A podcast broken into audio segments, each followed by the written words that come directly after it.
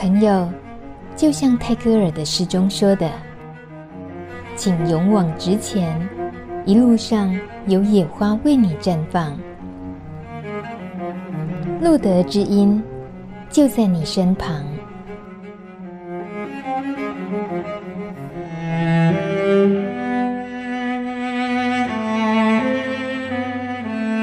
欢迎收听《路德之音》，我是梅琼妹。给大家一句我很喜欢的话，当做今天迎接来宾的开场吧。他说：“打从心底干净的东西，才能清洁每个人的肌肤。”这一位，我封他为娑婆诗人 （Soap 诗人）。他是阿元肥皂的创办人江荣远先生，大家都叫他大哥。Hello，阿元大哥好。嗨，妹你好啊，各位听众朋友大家好。你这个诗人真是让我觉得今天好难得，要面对这诗人的时候，讲话平常的那个流里流气都要收起来。可是阿远大哥又让人家觉得好亲切。平常在现在媒体还蛮常看到你的耶，像刚刚你一出现在路德的时候，马上就被大家认出来。大家一看到你就是哎，阿远，这感觉。很亲切，可是就你自己来看，你并不认识这个眼前叫你名字的人，可是他的叫法、称呼你的方式，又好像跟你已经认识好久了。这阵子是不是还蛮蛮多的这方面的体验？是蛮多的，但我大概也就习惯了。这个就使我想起我曾经在有一个面店里面啊，小时候就常常看着张小燕，所以在心目中觉得说我跟她好像已经很熟啊，其实跟她根本素昧平生。可是，在那个面店里面的时候，我一看到她，我第一个反应就是说，我老朋友坐在那边，哇，所以我就很亲切的跟她打招呼。那当然，你就看到她稍微先愣了一下，然后她也就回应你一个很亲切的。好像也是很久不见的表情一样，所以我我我觉得容易被看看出来或被辨别。在刚开始，我有一点点不一样。那几次以后，我就想，如果我们能够在很众多的人群里面，被某一些人在心里面的一个归属，马上指认或看到你，觉得好像是一个久别重逢，或者是乍相见的一个老朋友的时候，我相信他是开心的。所以后来我自己也是在调整这种被陌生的人打招呼或投以眼光的时候，那我自己要怎么样在外面啊，比方比较谨言慎行，或者能够回报给人家一个适当的温暖，其实我得到蛮多的。这种可以接受，开始接受很多。不一样的人也好，然后不认识的人的眼光都是来自于，因为阿元肥皂这个品牌，因为大哥你不只是把肥皂做好，把商品做好，那您在关心公益方面也是不遗余力。所以由于在前几年，呃，你也曾经当过路德，受邀到快乐生命大会当讲师。那次给很多帕斯提朋友们都留下很深刻的印象。然后在最近，你也跟路德继续又有这个公益肥皂的合作，所以像这方面，让我们刚好也有个切入点，可以邀请你来。就是您是什么时候开始像关注这些公益话题、艾滋议题这些的？呃，如果时间往前推哈，我自己在觉得说，哎，我对这些事情发生的兴趣。大概要从十几年前，就是说台北市要废公仓开始哈，嗯、因为要废公仓开始，那个应该算是我第一次的一个社会运动，跟弱势中的弱势站在一起。可是那个时候我心中很纠结的，就是说台湾的街头运动在刚盛行的时候，每个人俨然都是公益的争取者，或者他就是要代表某一种反现状的一个呃未来的一个先知的一个姿态。可是，在那次的活动当中，我心中其实很痛，也很纠结。就是说，为了要争取自己的平权，可是他们走出来的人必须要戴眼罩，或者要戴面罩。原来我发现有一些你被剥夺的东西，可是当你要拿回来的时候，居然会有被某一种莫疑名状的一个道德给压住了，所以他们不敢见人。可是他们明明是这么公益的做做这些事情，因为那一次我就隐隐约约觉得，在我经常性的不管是资源回收、那捐款或者做义工的时候，我觉得我似乎应该开始有选择了。我想要选择跟弱势中的弱势站在一起，那就是因为在那一个日日春的一个街头游行的经验当中，我就认识了一些可能。在某个程度跟面相里面，也比较像日日春那时候这一批我们所谓的工仓的妇女工作者一样，是有志难伸，只是偏偏又难以以真脸示人的。嗯。比方说性别，或啊、呃，我们讲 HIV 啊，那个时候叫做艾滋这样子的，还包括某一些族群，嗯，原来他们在有苦堪言的时候，真的是弱势中的弱势，所以我才在想，如果我有这么机会，可以在工作之余跟一些非工作参与的时候，我我会认为，假如我能够放大自己，都还愿意跟弱势中的弱势站在一起的时候，也许我的一杯水会等同于很多团体每天得到的一百箱水或一百罐水。大概只是因为这样子的一个原因吧。我想找一些他们可以得到更大支持跟共鸣点的事情来做，其他我我我大概也没有做别的设定了。哇，这好扎实的，已经烙印在心里，然后那个力量就已经深耕着，然后一直等待着要蓄势待发。包括你后来创建了阿元，你不只是自己有有力量，嗯、你即使赚的钱不多，你也一样都付出。但是你还包括从员工的那个部分，带着员工也一起从事公益。这个在呃企业界来讲，我知道社会企业通常一个领导者他大概就是要有那样社会企业的心胸，但以阿元肥皂来讲，它当初的起源设立当然可能也很单纯的，就是一个肥皂的这样子的很棒的产品。可是能够整个带动员工变成企业文化，这难不难？您走这一步，我觉得没有想象中的那么难啊，因为我发觉其实台湾是很可爱的一个一个社会，一直到现在为止都是。其实民众或者我们旁边的伙伴，他们其实需要的是一个共同的机会。好，那我认为刚好不管。您是在从事一个呃企业的一个带队的人，或者团队的领导者。其实我们社会不缺个人的机会，可是我们缺共同的机会。那当因为你以一个老板的角色，你登高一呼，想做某一些事情的时候，你会得到两个反应，其实是蛮正面的。第一，因为不敢违背，他只好做。第二，可能本来他也想做，可是因为在以往其他的企业里面，他们通常比较不会去做一些非流行线上的社会公益。当我们做了的时候，其实能够唤醒某一些人他在集体意识里面的一个共同机会。所以我觉得真的没有那么难呢。那可能也是因为我的工作的关系，由于我在做手工，在做品牌，那我们这一类的工作，其实有很多脑力激荡者。他本身可能对生活的细节、对美或对某一些看事情的角度，都会跟一般的所谓的呃资资讯界的或者只是一些公务级的上班族，他们某一些审美点比较不一样。因此，当我在做某一些比较是企业不会直接投入的事情的时候，也蛮符合的。啊，我公司这一批人，他们有一些独特看见的一个特质，所以支持度很好。哦，我感觉出来那个独特，尤其是像走进阿原的柜位的时候，大概真的这种企业精神文化，就是要从产品，从每一个员工、老板的整体的气质，这么些年下来，我们大概不是一般人觉得说，哎，感觉这个品牌形象不错，我要学，可能不是那种嘴巴说想学就能够学得几分像的。在之前看的一些访问的时候，其实有比较感动的是，大哥也提到了小时候家境并不优渥的，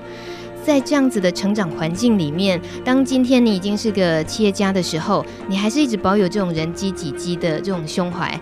我印象中，爸爸跟阿公的这些从小的跟您之间的相处，什么多少都有影响。这个方面可以聊一下吗？因为毕竟像是在帕斯提的这个社群里面，每个人也都有一段可能自己不知道怎么样去面对也好，或者是比较艰难的过去。可是看到了阿原大哥的过去给您的那些力量，是您运用的非常好。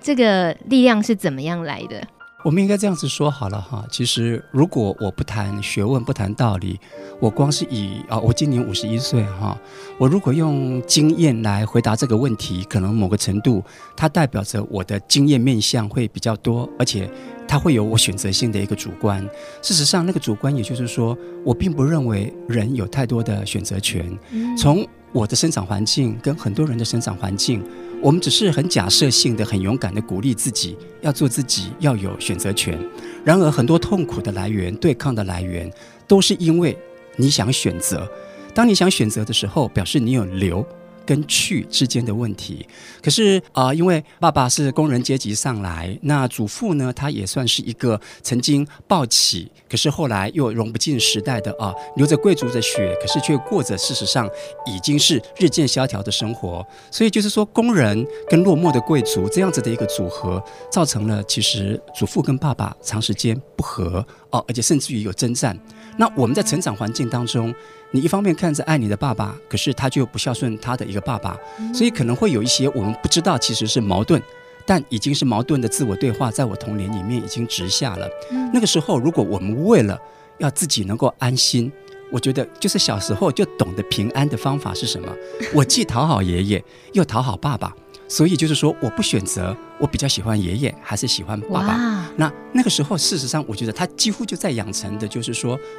比较顺命，去过自己的一个生活。嗯、那顺命这个事情，可能吧，也许是我在这边除了鼓励听众，当然更多可能就会鼓励帕斯提的族群。其实当顺命的时候，你心中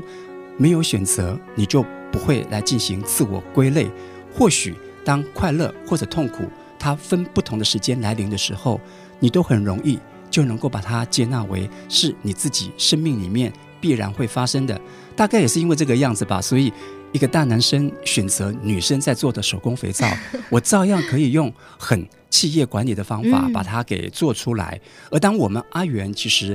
呃，像不像也已经是一个呃一两百个人的呃中小企业的时候，但我们又能够在中小企业之余展现出很妈妈、很阴柔的那个社会关怀的那一块。当然，不论是。流浪动物啦，阳光，或者是帕斯提的朋友，我会觉得，当我们在做的时候，其实我心中因为没有选择，好，所以我也就不会觉得说，像上个月啊，我们同事大家纠对，也跟着啊，我们路德办的啊，那个就是说，好像是性别还是同志婚姻的认同，我也是鼓励大家说，就走啊，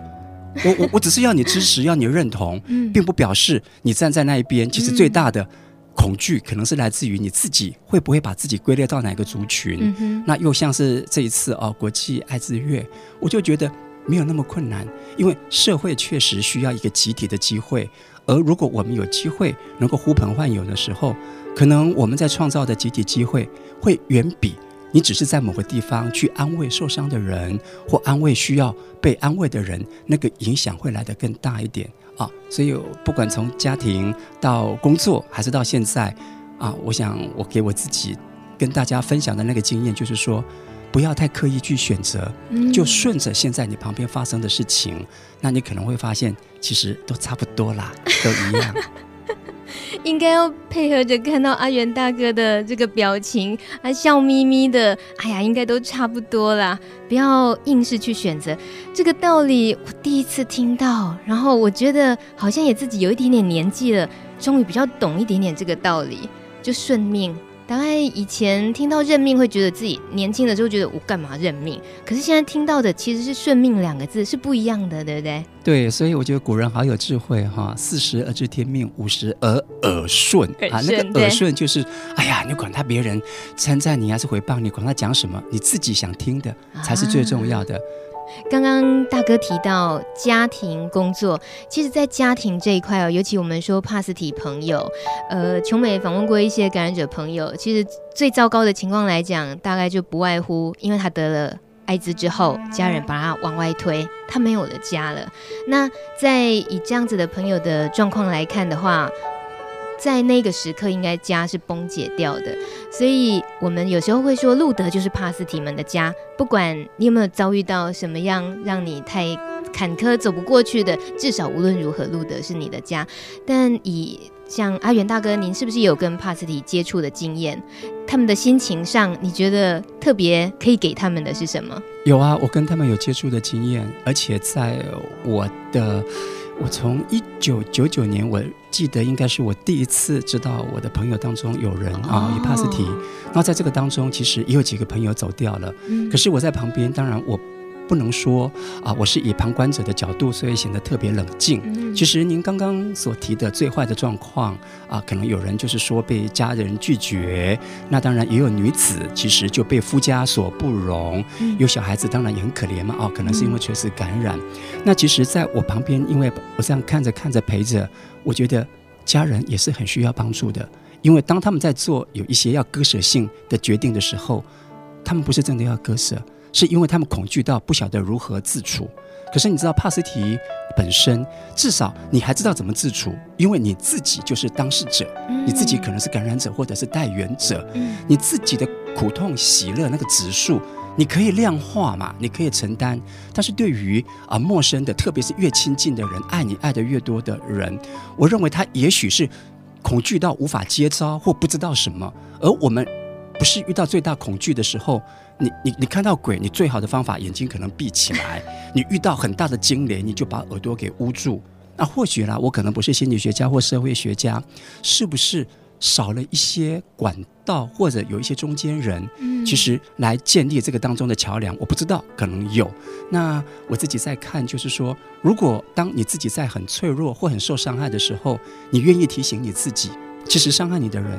可能是最恐惧、最无助的。你愿不愿意把最后一口气挺起来？反而你试着对他们伸出一个，他不一定是具体的援手，说不定有些东西他会他会逆转啊。当然，这个东西我想他需要比较多的一些社会统计，或者有一些真的做过的人的一些交流。这个就不在我的经验之外。那我是假设。可能他们真的也很恐惧。嗯，我我可以猜得到那个心情，确实是这样子。因为呃，谁也没有料到真正帕斯提这样感染者的身份会会突然的出现在自己周遭的时候，那借由大哥的提醒，那确实是一个不一样的角度。说穿了，好像我们都懂这个道理，可是常常会忘记，就是忘。换一个角度去看事情，如果说难题横在眼前，可是自己 有一句话说，别人的痛苦容易解决，因为痛的不是自己。可是上呢，有时候是真的，就换个角度而已，是吗？其实我在想，我想除了帕斯提，除了肉身的经验之外。在某个面向来看，真的是很幸福的。第一，因为你有很多支持团体，你有很多教会团体啊。比方说，在台湾，就我所知道的，不管是啊移光路德啊，还有啊艾滋权益促进会嘛啊，或者是还有其他的哈。可是你想想看，如果有一个家属，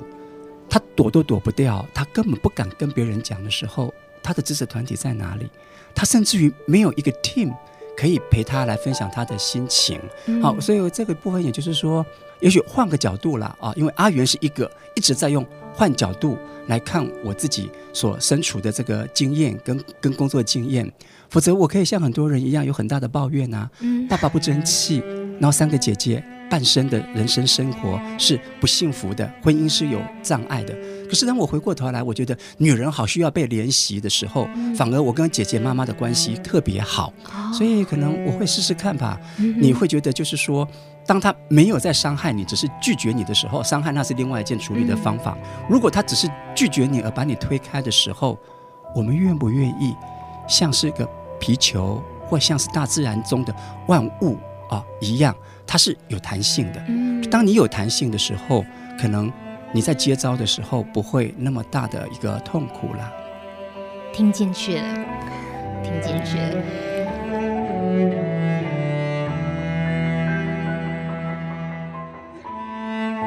曾经有人问您，你的信念是什么？这个题目乍看就觉得啊，问得好大哦。可是阿元大哥他回答得好具体，我一定要趁这个机会跟大家分享一下，然后。请大哥好好传授给我们，怎么样坚持这样的信念？呃，第一句话，大哥就是回答：描写感情的人很多，认真爱一场的人很少。好，光是这两句话，我觉得就够了。大哥，您是怎么样的感触？然后，尤其是爱情、感情这种东西哦，在帕斯提的圈子，其实那又是一个真是数一数二的难题啊，因为。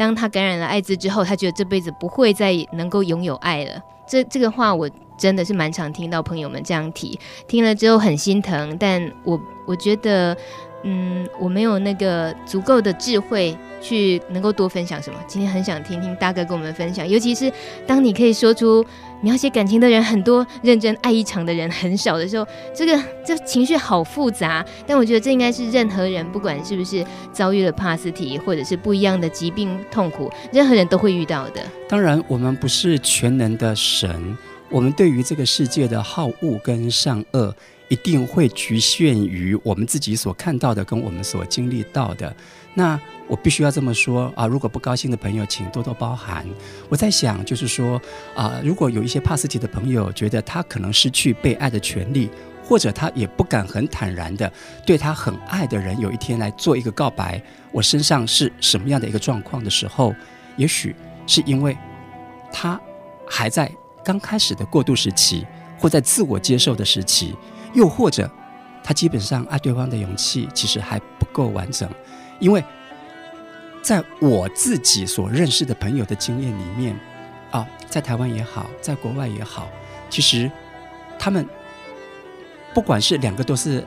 帕斯提在一起生死相守了十几年还非常好的，但是也有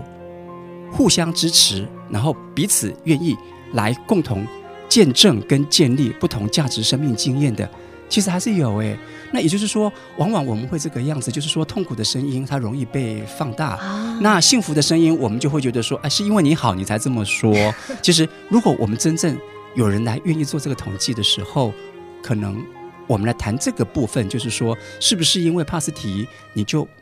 爱的机会比别人少，或被爱的机会比别人少？Maybe 数字会说话，但我是说，以我接触到的我旁边的经验，在海内外是。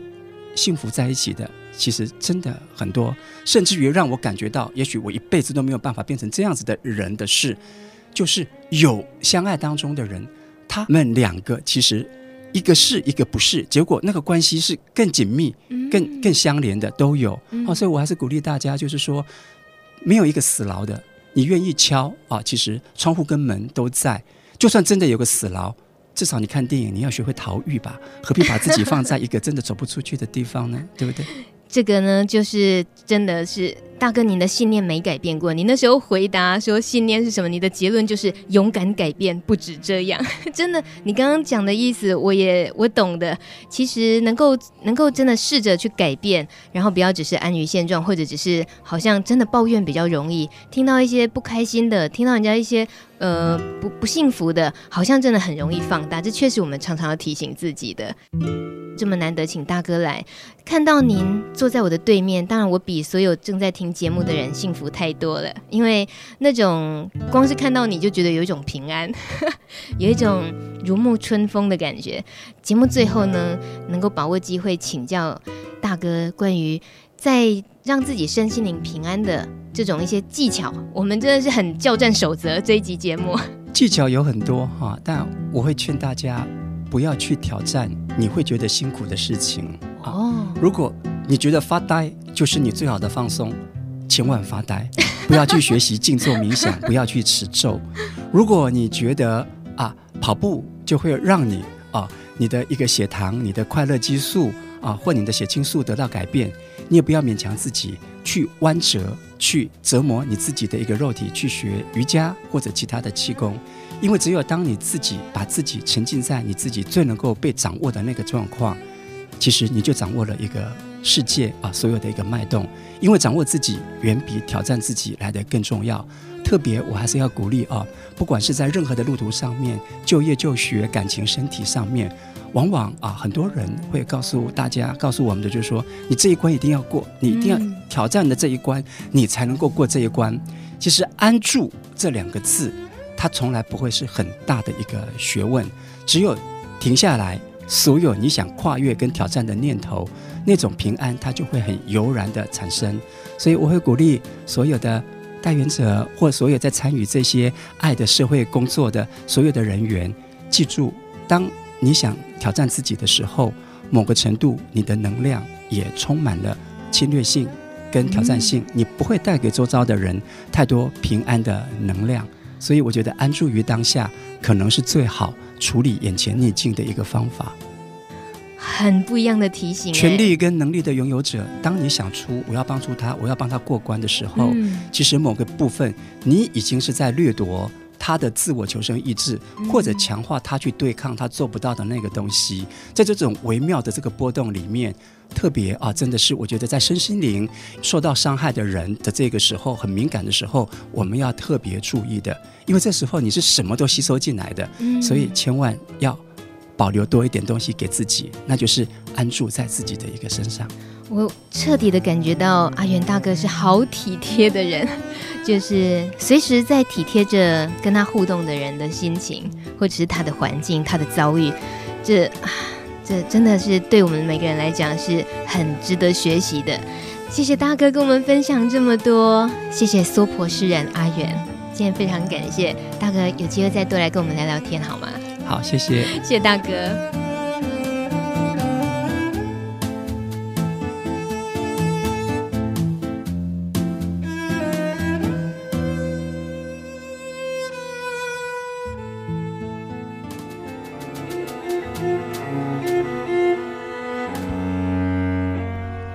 节目由路德协会制作播出。